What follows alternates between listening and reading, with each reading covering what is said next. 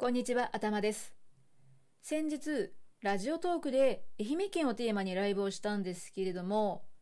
やっぱり個人的には今治市が好きなので、今日は今治で外せない見どころとなるミュージアムを3件ご紹介したいなと思いました。旅先を探すラジオ今治市は愛媛県北東部に位置している町です。今治市と広島県の尾道市を結ぶしまなみ海道があって大島博多島大三島などねたくさんの島々が結ばれています。古くから瀬戸内海の海上交通の要衝でもあったことから平安時代には伊予国国府が置かれていて江戸時代には今治藩今治城の城下町として発展しました。今では日本一のタオル生産地であったり造船業なんかもね盛んな町となっております。尾道市につながるしまなみ海道はサイクリストの聖地というふうにも呼ばれていてなんと CNN の世界7大サイクリングコースの一つに選ばれたこともあるそうですね。しまなみ海道では美しい景観とともに島ごとの歴史や文化を感じながら芸予諸島を自転車で巡ることができます。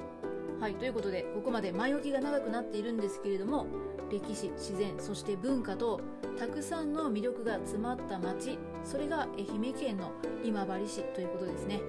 そんな今治で本日ご紹介したいのが、今治市伊藤豊建築ミュージアム、今治市村上海賊ミュージアム、そしてタオル美術館一広です。はい、この3つの施設なんですね。1年を通していつでもおすすめできる場所となっております。ということでまずはですね今治市伊藤豊建築ミュージアムですね。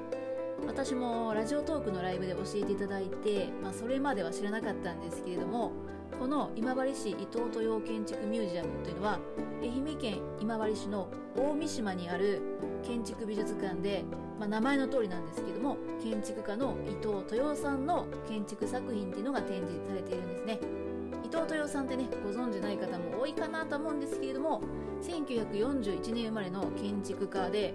日本建築学会賞とかベネツィア・ビエンナーレ金獅子賞とか、えプリツカー建築賞などですね多数の受賞歴のあるそんな建築家さんなんだそうです。主な作品には仙台メディアテイクとかみんなの森岐阜メディアコスモスそして台湾にある台中国家劇院などがあります。はい。えー、ご存知の場所ありましたでしょうか？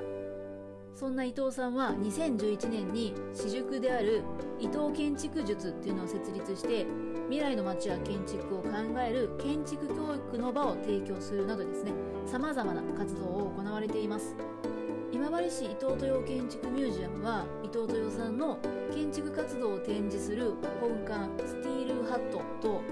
藤さんがかつて住んでいた自宅を再現したアーカイブ棟であるシルバーハットの2棟で構成されているそうです。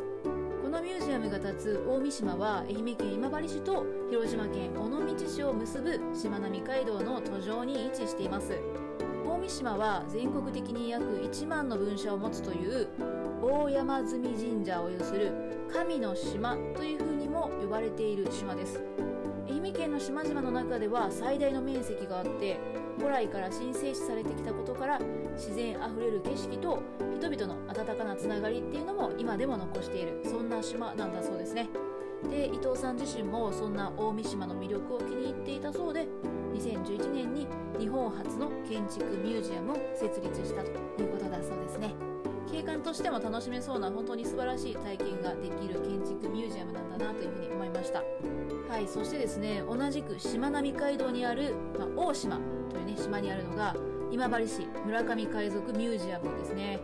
ここはかつて日本最大の海賊というふうにも称されていた村上海賊の歴史とか文化を紹介するような博物館です。村上海賊はですね、まあ、村上水軍というふうにも言われますけれども14世紀の中頃から瀬戸内海で活躍した一族です後世には三島村上市などと呼ばれていて野島来島因島に本拠を置いた3期からなるそうですね彼らは海の難所である芸予諸島で育まれた海上機動力っていうのを背景に戦国時代になると瀬戸内海の広い海域を支配して国内の軍事とか政治とか海運の動向っていうのも左右した、まあ、そんな存在だったそうです。はい、だから日本の歴史を語るにはなくてはならないそんな存在なんじゃないでしょうかね。そしてそんな村上海賊をテーマにしたストーリーというのは実は日本遺産にも認定されているんですよね。今治市村上海賊ミュージアムは、まあ、そんなですね村上海賊のストーリーを楽しく分かりやすく学ぶことができる博物館です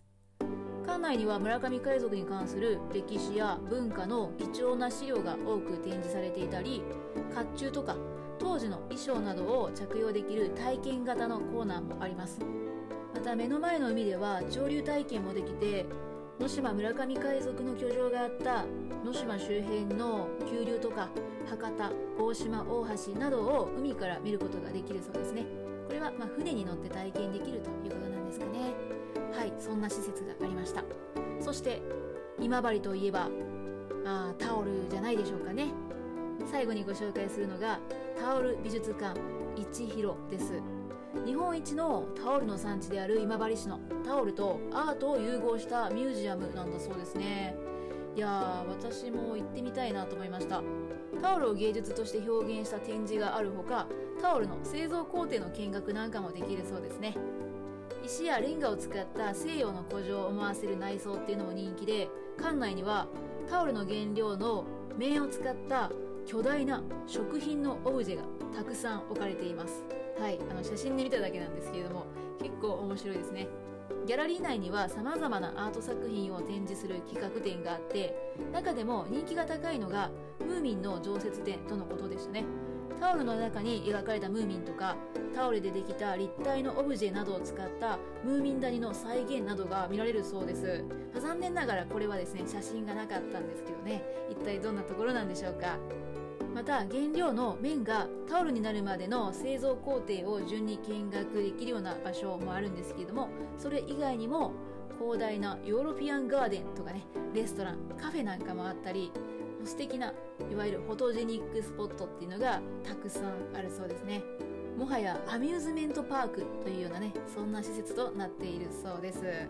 はいということで本日は3つのミュージアムをご紹介しましたけれどもちょっと気になるななんていうところはありましたでしょうか？私ももう本当に個人的に愛媛県の今治市大好きな場所なのでもし機会があれば皆様にもぜひ足を運んでいただきたいななんて思っております。ということで、えー、今日はねショートバージョンの収録のはずだったんですけども